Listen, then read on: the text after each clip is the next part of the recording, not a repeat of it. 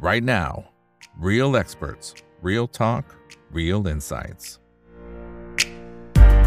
สวัสดีครับ สวัสดีเพื่อนนักทุนทุกคนนะครับ นี่คือไรนาวใบอิบันพศทุกเรื่องที่นักทุนต้องรู้นะครับ และสำหรับวันนี้สิ่งที่เราต้องรู้นะครับ ก็เป็นมุมมองของพี่รองนะครับ เพราะว่าพี่รองในช่วงต้นปีทุก ๆ ปีเนี่ยก็จะมาอัปเดตกันนะครับ ในมุมของทั้งดวงด้วยเพราะว่าพี่รองเองก็ศึกษานะครับในศาสตร์นี้มาด้วยนะครับเพราะฉะนั้นก็ดูประกอบกันนะประกอบกับทางฝั่งของกราฟเทคนิคนะครับแล้วก็จะพาไปทัวร์เลยนะครับ ทั้งหุ้นนะฮะแล้วก็อาจจะมีสินทรัพย์อื่นๆเดี๋ยวดูเวลากันอีกทีหนึ่งนะครับคนไหนที่เข้ามาแล้วก็ฝากกดไลค์กดแชร์ทุกช่องทางนะครับ Facebook YouTube Twitter ขับ House ห้องโอเปร่าแชร์แล้วก็ TikTok ด้วยนะครับ ส่วนวันนี้นะฮะเดี๋ยวจะมีนะครับหนังสือมาแจกด้วยนะครับจากพี่รองนะเดี๋ยวติดตามตัวกติกานะครับ ส่วนคนไหนที่ติดตามรายการ The Conversation by ถามอีกนะครับก็สามารถเข้าไปดูย้อนดูกันได้นะฮะถ้าเป็นตอนล่าสุดก็เป็นตอนของพี่สันกระทรวงจารุศิระเรื่องของ Money Game เกมที่บรรดาเจ้ามือเขาไม่อยากบอกรายย่อยอย่างพวกเรานะครับ ก็ลองเข้าไปดูย้อนหลังกันได้เลยนะครับ โอเคเอาละฮะสำหรับในวันนี้นะครับได้รับเกียรติจากพี่รองครับ คุณธีรศักดิ์ธนวรากุลครับรองผู้อำนวยการอาวุโสฝ่ายวิเคราะห์หลักทรัพย์บริษัทหลักทรัพย์ CGS CMB ประเทศไทยจำกัดนะครับ สวัสดีครับพี่รองครับผม สวัสดีครับคุณเอกแล้วก็คุณผู้ชมครับผมครับสวัสดีปีใหม่ด้วยเลยนะครับ โอเคครับนะฮะเมื่อสักครู่นี้บางคนมาแล้วนะครับ บอกว่าอยากได้หนังสือครับโอเค เดี๋ยวรอแป๊บหนึ่งนะครับ เดี๋ยวมี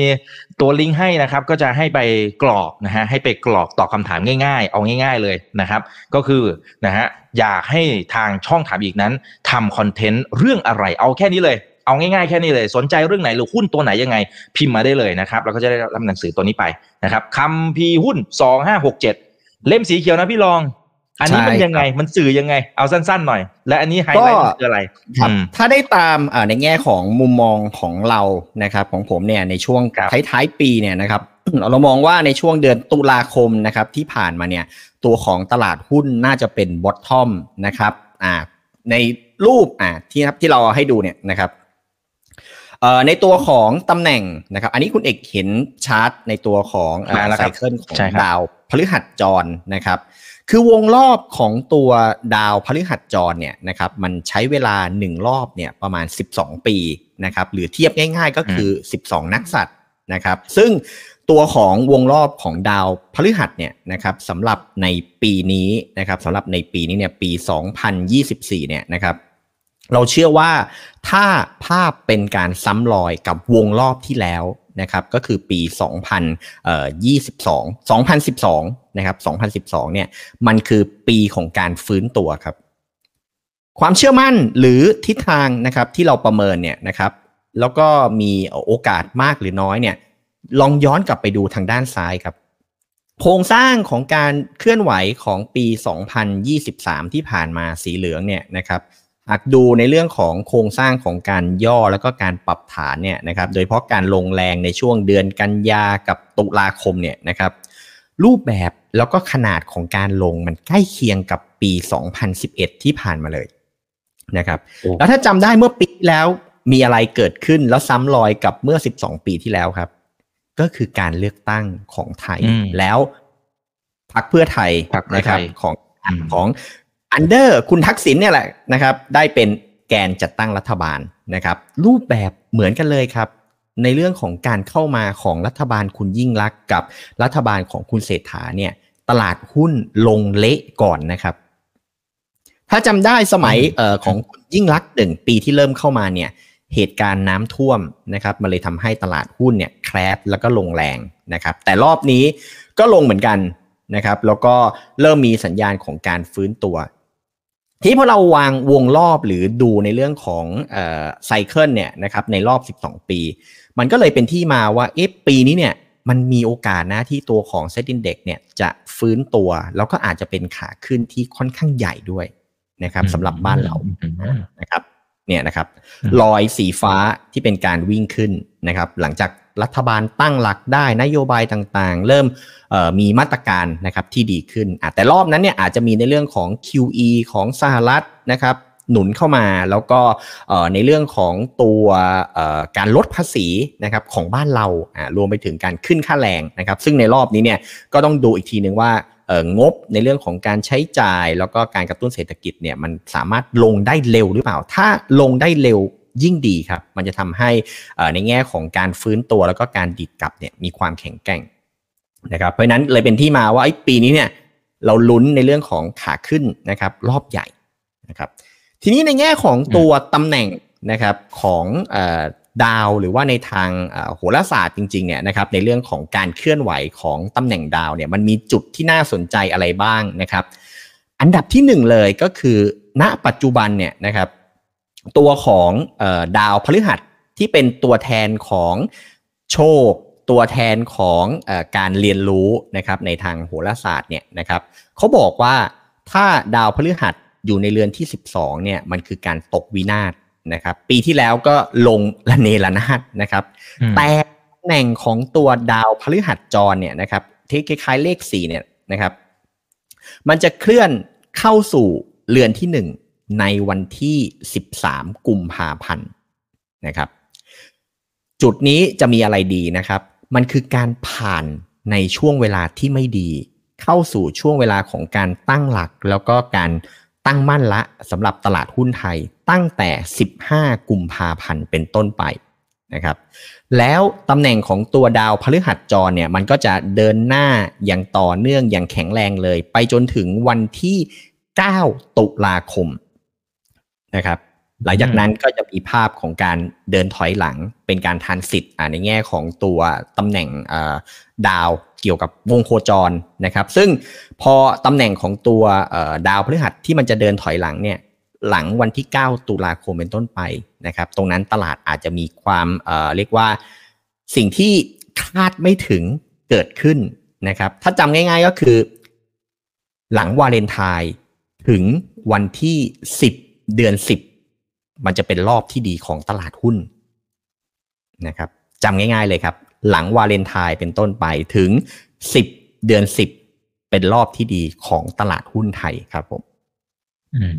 นะครับอ่าทีนี้แต่หลังจากนั้นที่ที่พี่ลองบอกว่า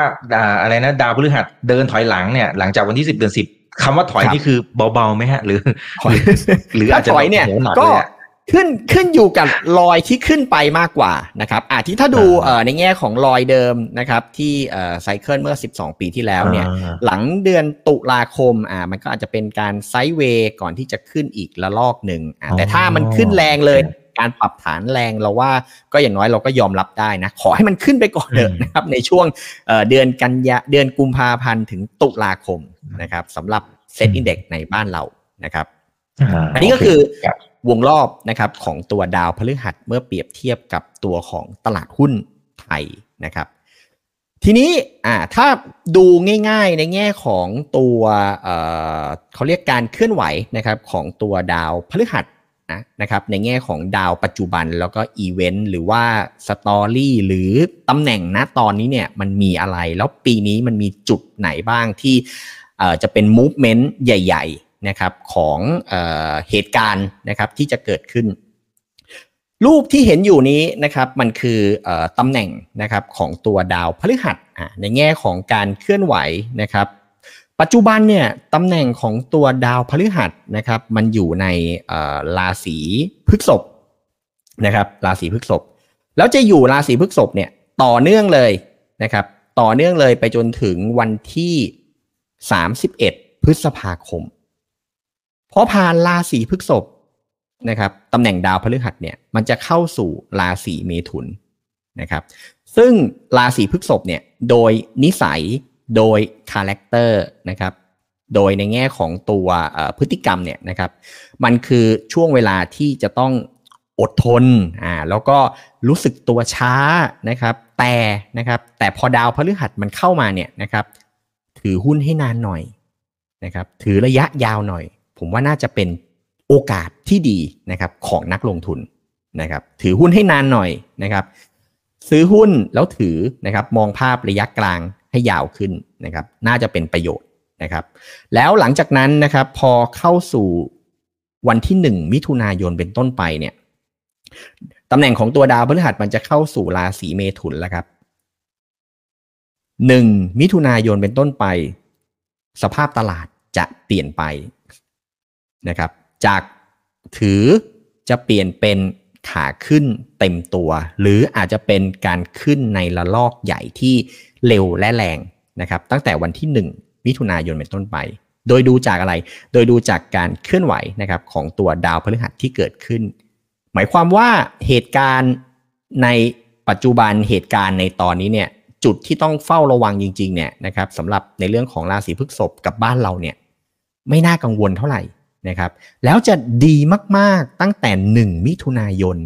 นะครับหมิถุนายนเป็นต้นไปเนี่ยเหตุการณ์แล้วก็ปัจจัยต่างๆเนี่ยจะหนุนนะครับในแง่ของการปรับตัวเพิ่มขึ้น การขึ้นต่อนะครับอย่างรุนแรงแล้วก็มีในยะสำคัญนะครับแล้วก็จะไปพีคอ่านะครับหรือว่าเริ่มถอยหลังเนี่ยนะครับก็คือวันที่ 9 ตุลาคมนะครับเห็นไหมครับ 9 ตุลามันคือ ตำแหน่งในแง่ของตัวดาวพฤหัสจรนะครับ แล้วก็จะชะลอตัวลงอ่านะครับเหตุการณ์ปัจจัยต่างๆ ดูดีมูฟเมนต์มานะครับ หลัง 9 ตุลาคม ก็จะเริ่มเบาลง ก็จะเริ่มชะลอ หรืออาจจะปรับฐานแรงเกิดขึ้นได้ เพราะนั้นมันเลยเป็นที่มาว่า movement แล้วก็ในแง่ของจังหวะเนี่ยนะครับ เราให้ความสำคัญกับชุดไหนบ้างนะครับ ก็คือพอเข้า ดาวพฤหัสเข้าเรือนที่หนึ่งตั้งแต่ 15 กุมภาพันธ์เนี่ยเป็นต้นไปดูดีมากๆ แล้ววันที่หนึ่งมิถุนายนต่อเนื่องไปจนถึง 9 ตุลาคม ช่วงนั้นเนี่ยตลาดอาจจะมีแลนลี่ใหญ่ ๆ แล้วก็เป็นรอบของการขึ้นที่มีในยะสำคัญนะครับ ให้ตามดีๆนะครับ หลัง 1 มิถุนายนนะครับสำหรับเซ็นดินเด็กในบ้านเรานะครับ ทีนี้ปัญหาก็คือ ใครที่จะดวงดีในปีนี้นะครับราศีไหนที่จะมีโอกาสในแง่ของการทำกำไรนะครับสำหรับในปีนี้เนี่ยนะครับ คนที่เกิดในราศีมังกรนะครับ ราศีมังกรเนี่ยในทางสากลนะครับ เราจะนับคนที่เกิดตั้งแต่วันที่ 22 ธันวาคมถึง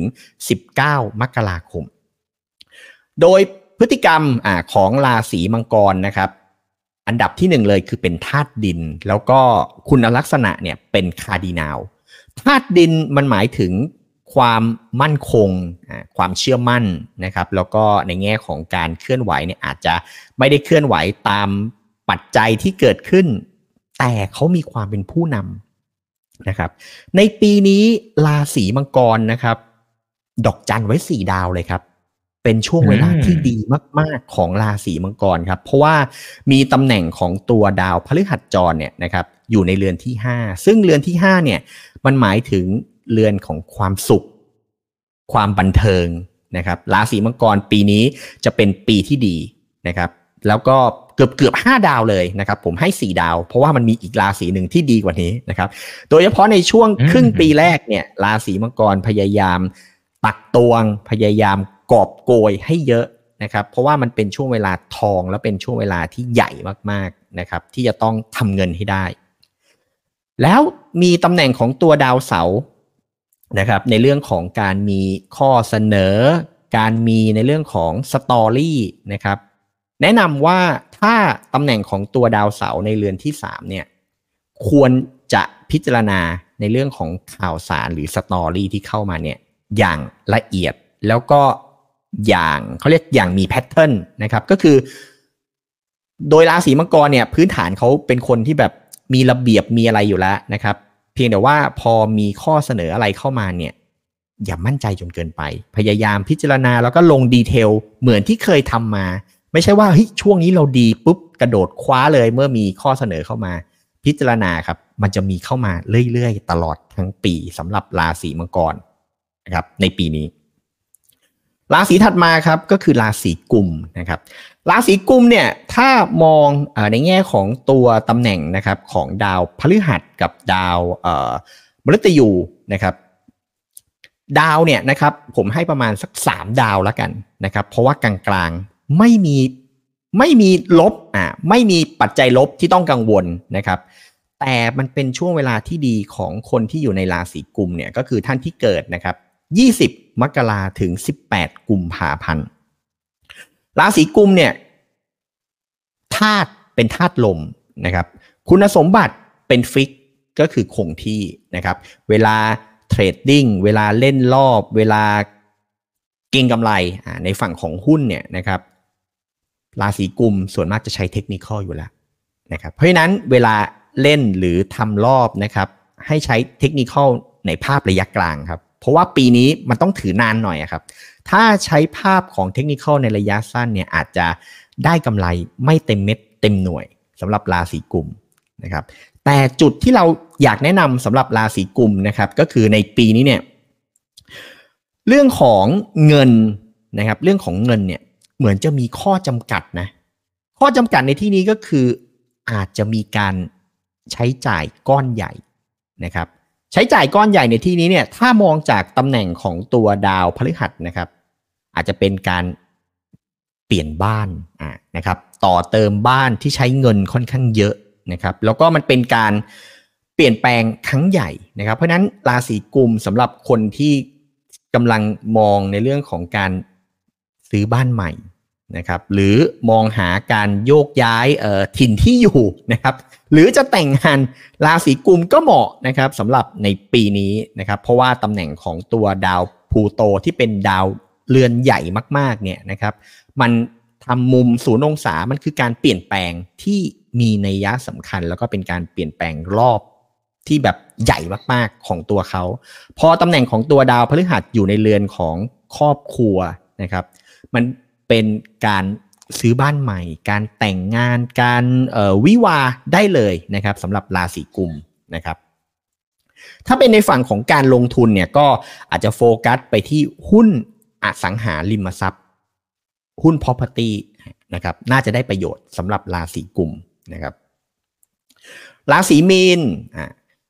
เราจะนับนะครับ คนที่เกิดในราศีมีนเนี่ยก็คือวันที่ 19 กุมภาพันธ์ถึง 20 มีนาคมนะครับ ธาตุที่ประกอบอ่าในตัวของราศีมีนเนี่ยโดยพื้นฐานนะครับจะเป็นคนธาตุน้ำก็คือมีความลุ่มลึกอ่าชอบลงทุนแบบช้าๆ ไม่ต้องรีบนะครับแล้วก็คุณสมบัติอ่านะครับเป็น mutable พอคุณสมบัติเป็น mutable เนี่ยมันหมายถึงว่าการลงทุนของราศีมีน ปรับเปลี่ยนไปตามสถานการณ์ ปรับเปลี่ยนไปตามรอบนะครับที่เกิดขึ้น ในปีนี้สำหรับราศีมีนเนี่ยก็ถือเป็นราศีที่เอ่อเรียกว่าอยู่ในเกณฑ์กลางๆนะครับประมาณสัก 3 ดาวนะครับเพราะว่าตำแหน่งของตัวดาวพฤหัสอะที่เป็น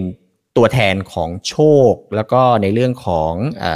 โอกาสที่ดีเนี่ยนะครับของราศีมีนเนี่ยมันอยู่ในเรือนที่ 3 ครับ เรือนที่3เนี่ยมันหมายถึงข้อมูลข่าวสารข้อเสนอ อาจจะมีดิวนะครับที่รอคอย หรืออาจจะมีดิวที่ ให้มาพิจารณานะครับ แล้วดิวที่มาพิจารณาเนี่ยมันเป็นดิวที่ต้องมีการเปลี่ยนแปลงขนาดใหญ่ หรืออาจจะต้องเคยอยู่ในเมืองครับ อาจจะต้องโยกย้ายไปอยู่ต่างจังหวัดหรือเปล่าสำหรับราศีมีนนะครับ เพราะว่าตำแหน่งของตัวดาวพลูโตเนี่ยมันผ่านจุดสูงสุด แล้วก็กำลังจะเข้าเรือนที่ 12 เพราะนั้นมันจะเป็นช่วงที่เก็บเกี่ยว แล้วก็อาจจะเป็นการโยกย้ายขนาดใหญ่ ซึ่งถ้ามองง่ายๆนะครับ ถ้าเป็นดาวพูโตเนี่ยมันหมายถึงการขายที่ดินนะครับขายอสังหาริมทรัพย์ที่ก้อนใหญ่มากๆ แล้วก็เปลี่ยนถิ่นที่เปลี่ยนถิ่นฐานที่อยู่ เปลี่ยนวิถีชีวิตจากทำงานเป็นเกษียณเลยก็เป็นไปได้นะครับ แล้วตำแหน่งของตัวดาวเสาร์เนี่ยอยู่ในเรือนที่หนึ่งนะครับ แนะนำให้ราศีมีนยึดตัวเองเป็นหลักนะครับ เพราะดาวเสาร์ในเรือนที่หนึ่งเนี่ยหมายถึงเวลาตัดสินใจ พี่ต้องคำนึงถึงตัวเองเป็นสำคัญนะครับ ถ้าเป็นการลงทุนแล้วก็บางท่านอาจจะไม่ได้คิดจะเปลี่ยนแปลงอะไรเลยนะครับ พยายามติดตามสตอรี่หุ้นที่มีข่าวหุ้นที่มีสตอรี่จะทำเงินได้นะครับสำหรับราศีมีนราศีเมษครับ เราจะนับคนที่อยู่ในราศีเมษเนี่ยนะครับตั้งแต่วันที่คนที่เกิด 21 มีนาคมถึง 19 เมษายนราศีเมษเนี่ยคุณสมบัตินะครับเป็นคาร์ดินาลแล้วก็ธาตุเนี่ยเป็นธาตุไฟ นิสัยแล้วก็บุคลิกของราศีเมษเนี่ยใจร้อนชอบเก่งกำไรนะครับแล้วก็หุ้นเนี่ยไม่ค่อยถือยาวอยู่ละ เล่นสั้นเล่นสั้น แล้วเล่นทุกดอกเล่นทุก ทามมิ่งนะครับราศีเมษในปีนี้นะครับในปีนี้เนี่ยตำแหน่งนะครับของตัวดาวพฤหัสอยู่ในเรือนที่2ครับเกี่ยวข้องกับในเรื่องของการเงินนะครับแต่ปัญหาของราศีเมษเนี่ยในปีนี้ก็คือตำแหน่งของตัวดาวเสาร์นะครับที่เกี่ยวข้องกับในเรื่องของการวางแผนการดำเนินชีวิตเนี่ยมันไปตกอ่าอยู่ในเรือนที่ 12นะครับเพราะฉะนั้นราศีเมษนะครับถ้าให้ผม ตีความอ่าให้ผมฟันธงนะครับ จากตำแหน่งของดาวเนี่ย ปีนี้ราศีเมษเนี่ยลดไซส์ในการเทรดลง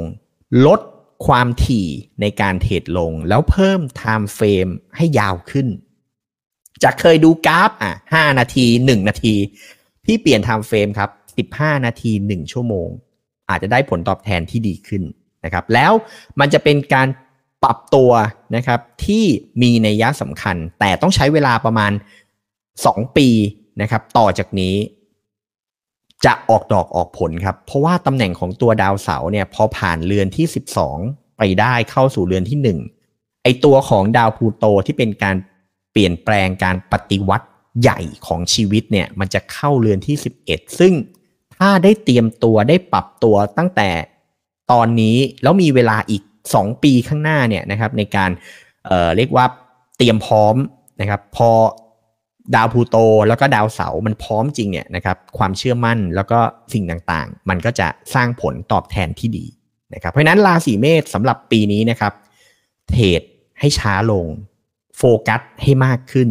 นะครับแล้วก็ไม่จำเป็นต้องเล่นทุกดอก เล่นเป็นรอบน่าจะดีกว่าสำหรับราศีเมษนะครับแล้วก็หุ้น ไฟแนนซ์หุ้นสถาบันการเงิน น่าจะเป็นหุ้นทำเงินนะครับของราศีเมษนะครับในปีนี้ ราศีพฤษภครับ คนที่เกิดตั้งแต่วันที่ 20 เมษายนจนถึง 20 พฤษภาคมนะครับ ราศีพฤษภเนี่ยโดยธาตุนะครับจะเป็นคนที่เป็นธาตุดิน แล้วก็คุณสมบัติเป็นฟิกครับธาตุดินเคลื่อนไหวช้าอยู่แล้ว คุณสมบัติเป็นฟิก ยิ่งช้าเข้าไปอีก เพราะฉะนั้นราศีพฤษภเนี่ยนะครับ เป็นราศีที่การลงทุนในหุ้น เน้นซื้อเก็บ ซื้อแล้วถือ หรือไม่งั้นก็คือซื้อแล้วดอยปลายรอบครับ เพราะกว่าจะตัดสินใจซื้อได้เนี่ย มันขึ้นไปแล้วมันขึ้นไปจนแบบอืมฉันต้องซื้อให้ได้ แล้วสุดท้ายไปคว้าเอายอดดอย กับอีกแบบหนึ่งก็คือ ลงมาเท่าไหร่ก็ซื้อซื้อซื้อซื้อ ซื้อจนรู้สึกว่า เอ๊ะ พี่ไม่ไหวแล้วอะทำไงดีนะครับไอ้รู้สึกตัวช้าเนี่ยมันน่ากลัวนะครับสำหรับราศีพฤษภแต่ในปีนี้นะครับสำหรับราศีพฤษภเนี่ยตำแหน่งของตัวดาวเสานะครับที่เกี่ยวข้องกับในเรื่องของการวางแผน การวางกลยุทธ์เนี่ยอยู่ในเรือนที่ 11 ครับ แล้วตำแหน่งของตัวดาวพฤหัสอยู่ในเรือนที่ 1 เพราะฉะนั้นปีนี้สำหรับราศีพฤษภนะครับเป็นปีที่ ดีมากๆ ในแง่ของการซื้อแล้วถือ แล้วหุ้นที่ติดอยู่สำหรับราศีพฤษภเนี่ยในปีนี้ มันจะกลับมาเทิร์นอราว มันจะกลับมาทำกำไร เพราะฉะนั้นถ้าดีที่สุดสำหรับราศีพฤษภนะครับ ในปีนี้ก็คือ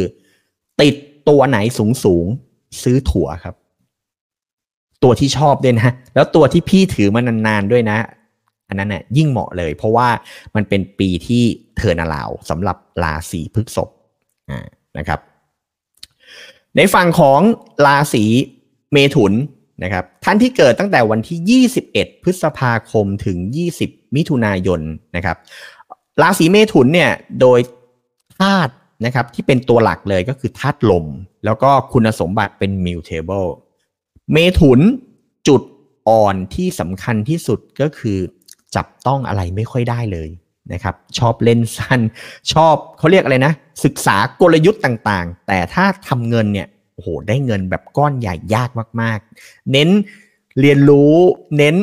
ซื้อคอร์สเน้นซื้อในเรื่องของเอ่อแพ็กเกจซื้อในเรื่องของ Data เข้ามานะครับซื้อรีเสิร์ชซื้อต่างๆนะครับแต่ไม่ค่อยทำเงินนะครับ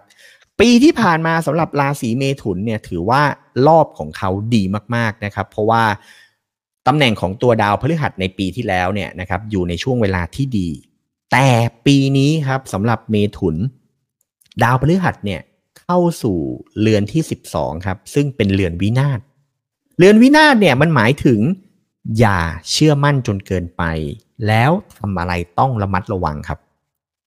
ถ้าตัดเกรดนะครับของราศีเมถุนเนี่ยอยู่หนึ่งดาวนะครับอยู่หนึ่งดาวก็คือเป็นราศีที่ ผ่านจุดที่ดีไปแล้ว อย่าคาดหวังว่าจะดีเหมือนเดิม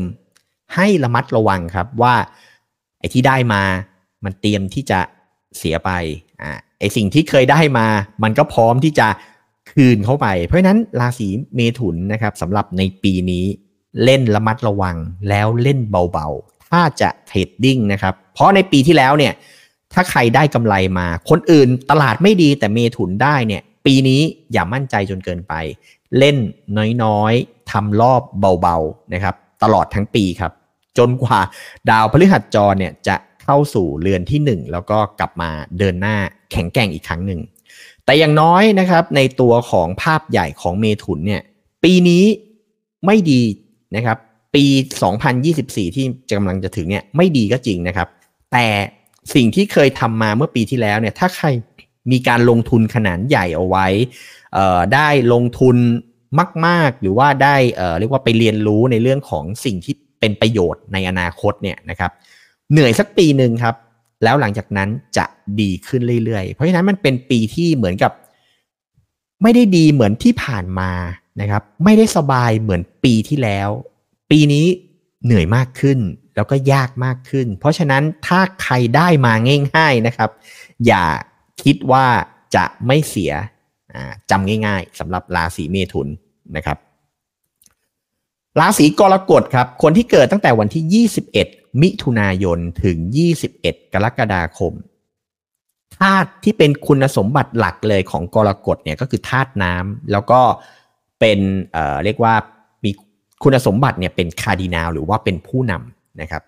กรกฎโดยทั่วไปนะครับจะใช้ความรู้สึก ใช้ feeling เป็นหลักในการซื้อ รู้สึกชอบก็ซื้อ รู้สึกไม่ชอบไอ้หุ้นตัวนี้ ก็ไม่ซื้อต่อให้มันดีแค่ไหน ก็ไม่ซื้อ เพราะรู้สึกว่ามันไม่ชอบอ่านะครับ ปีนี้สำหรับกรกฎเนี่ยนะครับให้ 5 ดาวเลยครับ เพราะว่าเป็นปีทองของราศีกรกฎครับ เนื่องจากตำแหน่งของตัวดาวพฤหัสให้โชคแล้วก็อยู่ในเรือนที่ 11 พี่รู้สึกชอบตัวไหนนะครับ พี่ซื้อได้เลยครับ ถ้าพี่ทำการบ้านมาดีด้วยนะครับ ซื้อได้เลยครับสำหรับกรกฎนะครับ เพราะว่าตำแหน่งของตัวดาวพฤหัสเนี่ยพออยู่ในเรือนที่ดีนะครับ โดยเฉพาะครึ่งปีแรกเนี่ยหุ้นที่ตัดสินใจซื้อหุ้นที่มองอยู่แล้วรู้สึกว่าใช่เนี่ยนะครับ มันจะให้ผลตอบแทนที่ดีนะครับ แล้วซื้อถือยาวๆหน่อย นะครับเพราะว่าตำแหน่งของตัวดาวเสาเนี่ยนะครับมันก็ทำมุมที่ดี แล้วก็จะเป็นการลงทุนนะครับที่โฟกัสไปอีก2ถึง3ปีข้างหน้านะครับเพราะว่าพอปีนี้ซื้อเสร็จปุ๊บเนี่ยพี่ต้องปิดเซฟไปอีกสัก 2 ปีหรือ 3 ปีข้างหน้าเลยนะครับ เพราะว่าดวงในปีนี้ของกรกฎเนี่ยผ่านจุดสูงสุดพอผ่านจุดสูงสุด ปีถัดไปปี 2025 มันก็จะผ่าน เข้าสู่เรือนวินาศอะซึ่งพอเรือนวินาศเนี่ยพี่ไม่ต้องตัดสินใจอะไรใหม่แล้วครับ ใช้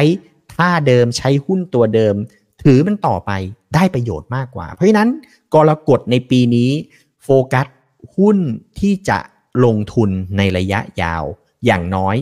2-3 ปีข้างหน้าจะเป็นโอกาสที่ดีมาก ๆ ของกรกฎ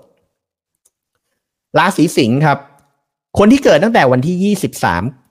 กรกฎาคมถึง 22 สิงหาคมนะครับ ราศีสิงห์ในปีนี้อ่านะครับ ราศีสิงห์เนี่ยคุณสมบัติเป็น fix ครับ แล้วก็เป็นธาตุไฟ โดยนิสัย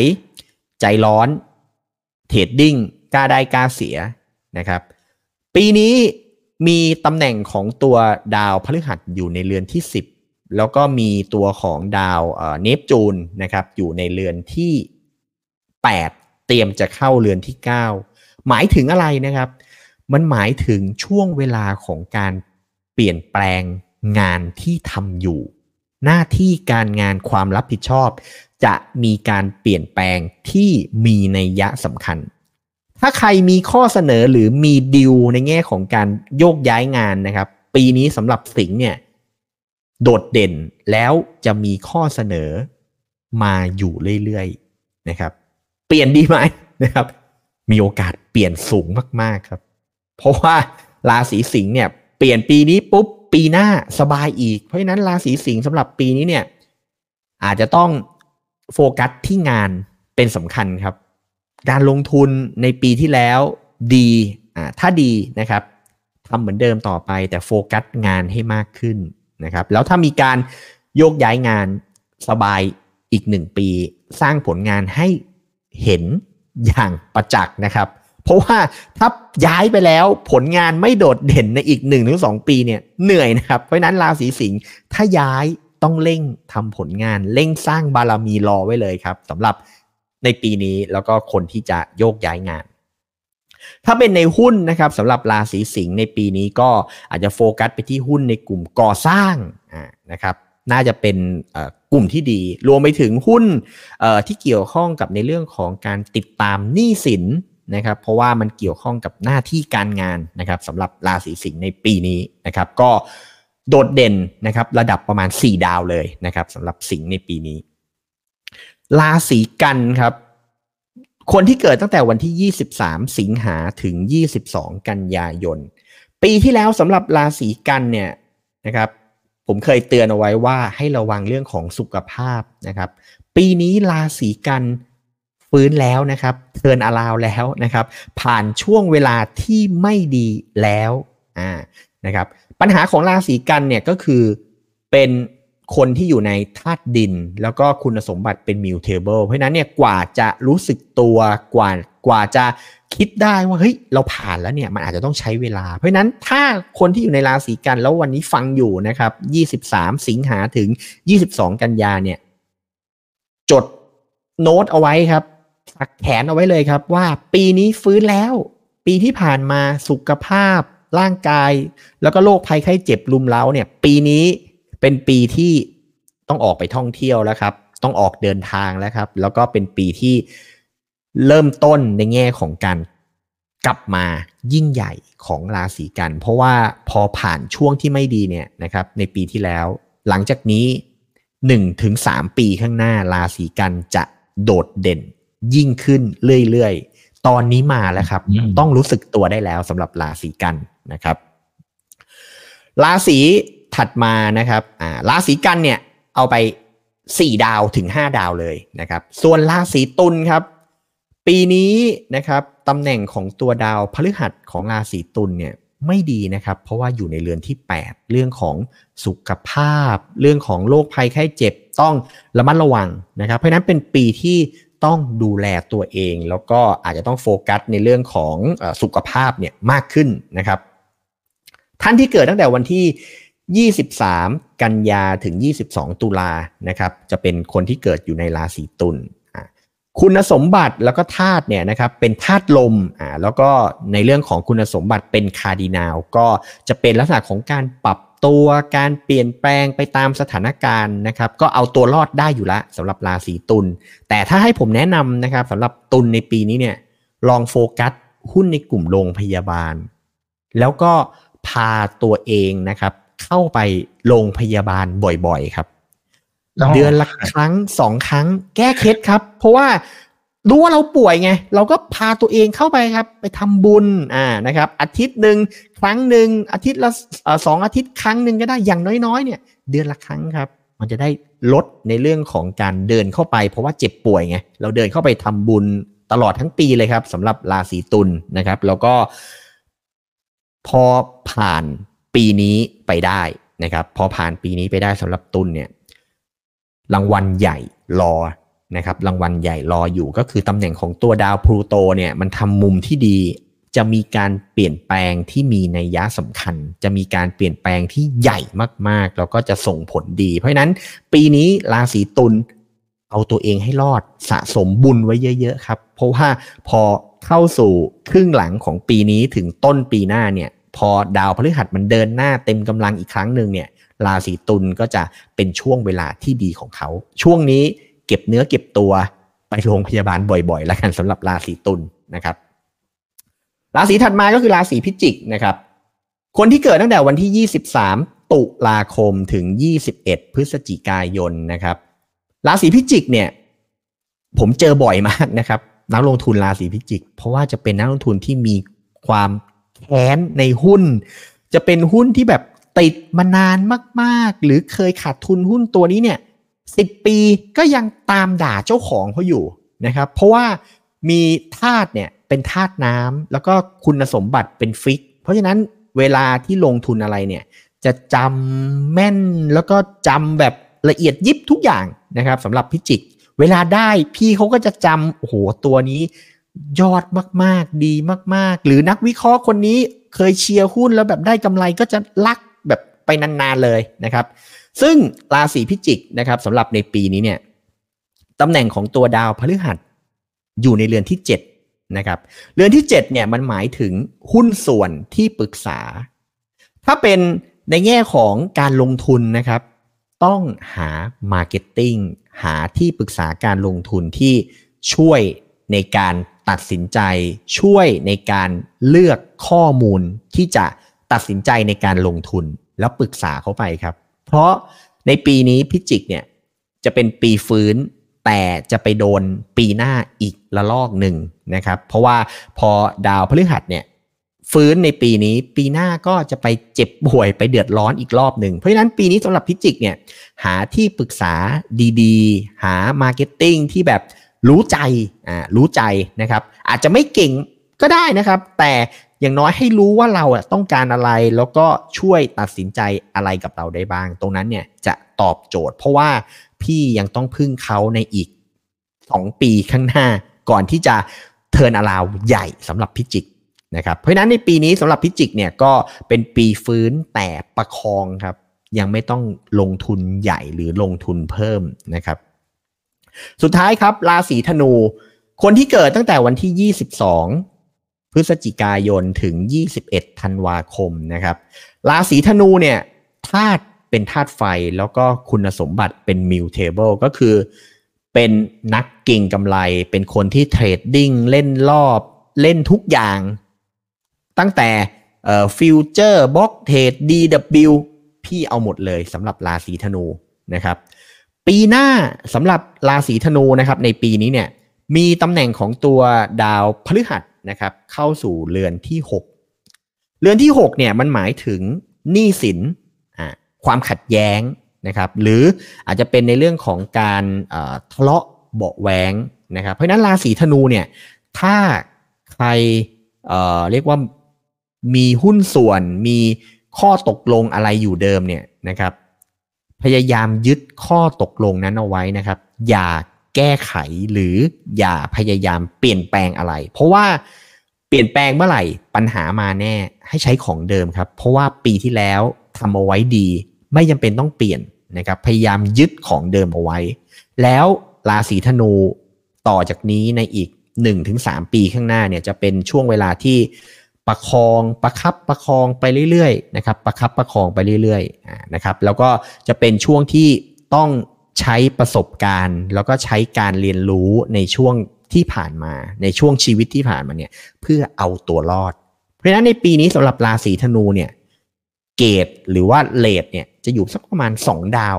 นะครับเพราะว่าจะเป็นปีที่ค่อนข้างเหนื่อยนะครับจะไม่ได้สบายเหมือนปีนี้แล้วนะครับก็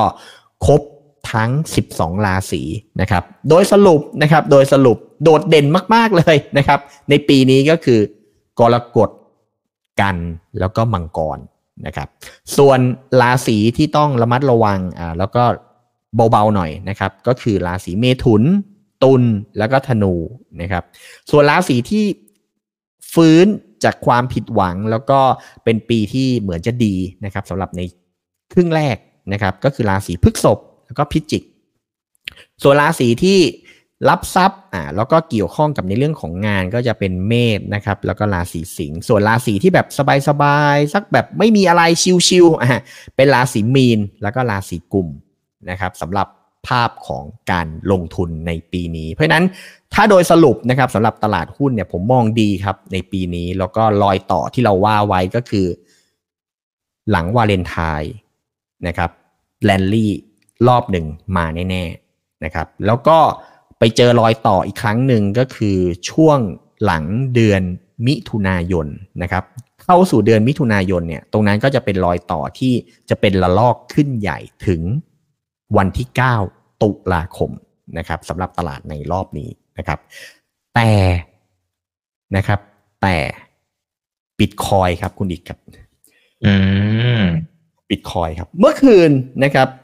บิตคอยแท่งยาวแปดเมตร แรงกระแทกที่มีในยะสำคัญนะครับ มันลบเออประมาณสักหกถึงเจ็ดเปอร์เซ็นใช่ไหมครับอ่าทีเนี้ยเราเอาภาพใหญ่มาดูนะครับ ตั้งแต่ปี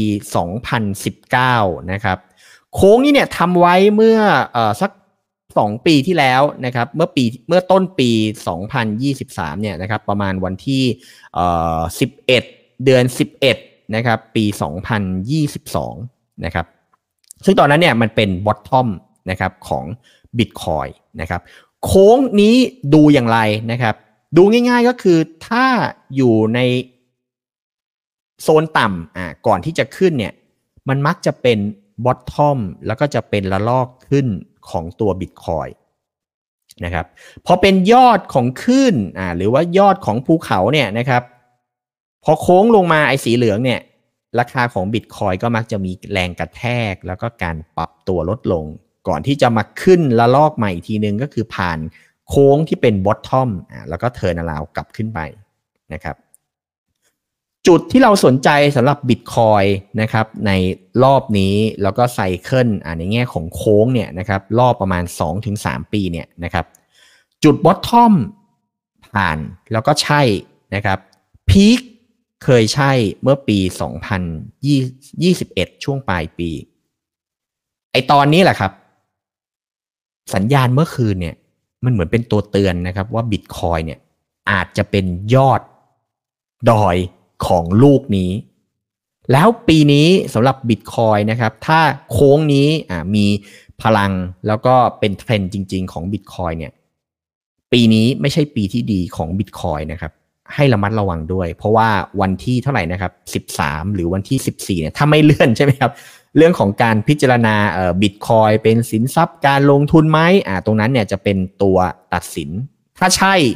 ระยะสั้นมันมีแรงเทคแน่ ๆนะครับ แต่ถ้าไม่ใช่เนี่ย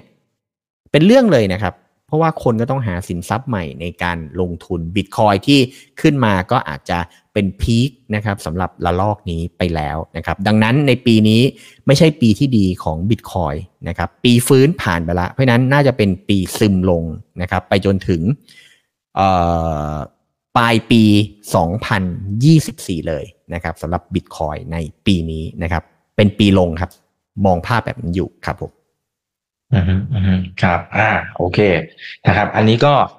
ลองไปพิจารณาดูนะครับ ประกอบกันไป ส่วนคนไหนที่นะฮะอยากได้หนังสือของพี่รองนะครับคำพีร์หุ้นสองห้าหกเจ็ดนะครับ ซึ่งภายในหนังสือเนี่ยนะครับ ก็จะไล่ไปในแต่ละเดือนในแต่ละสินทรัพย์ หุ้นก็จะมีหุ้ใช่นครับรายตัวซะด้วยซ้ำนะครับอะอันนี้น่าสนใจครับมากผมพี่รองใจดีนะครับ ให้สองเล่มนะเพื่อนๆนะครับ เพราะฉะนั้นใช่ครับลองใช่คลิกครับเข้าไป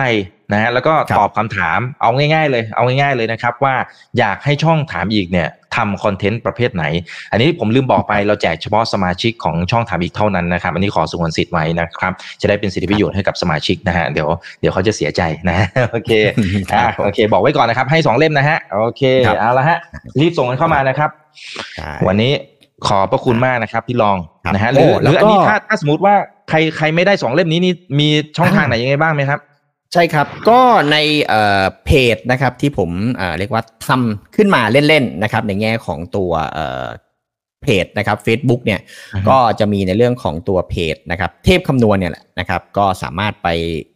ซื้อได้นะครับ ก็เอ่อจะมีราคาพิเศษให้นะครับสำหรับแฟนรายการถามอีกนะครับ ในเรื่องของตัวคัมภีร์หุ้นนะครับ ใช้ได้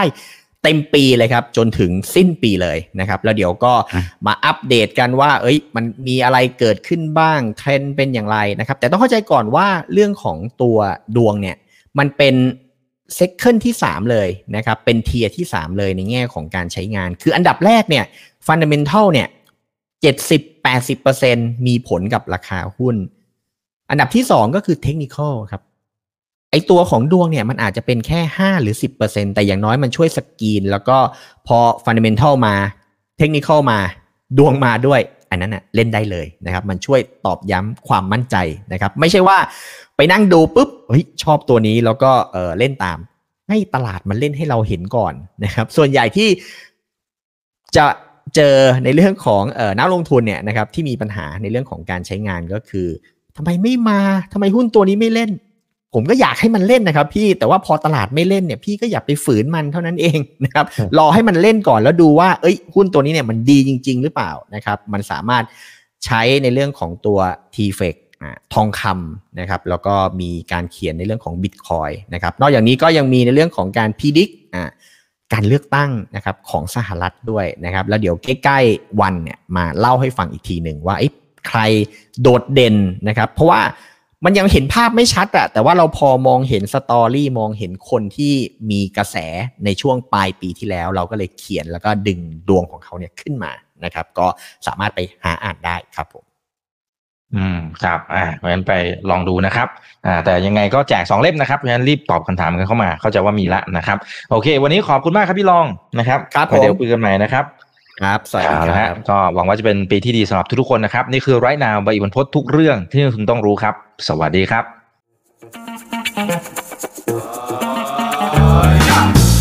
ถ้าชื่นชอบคอนเทนต์แบบนี้อย่าลืมกดติดตามช่องทางอื่นๆด้วยนะครับไม่ว่าจะเป็น Facebook, YouTube, Line Official, Instagram และ Twitter จะได้ไม่พลาดการวิเคราะห์และมุมมองเศรษฐกิจ และการลงทุนดีๆ แบบนี้ครับ อย่าลืมนะครับว่าเริ่มต้นวันนี้ดีที่สุด ขอให้ทุกท่านโชคดี และมีอิสรภาพในการใช้ชีวิต ผม อีกบรรพธนาเพิ่มสุขครับ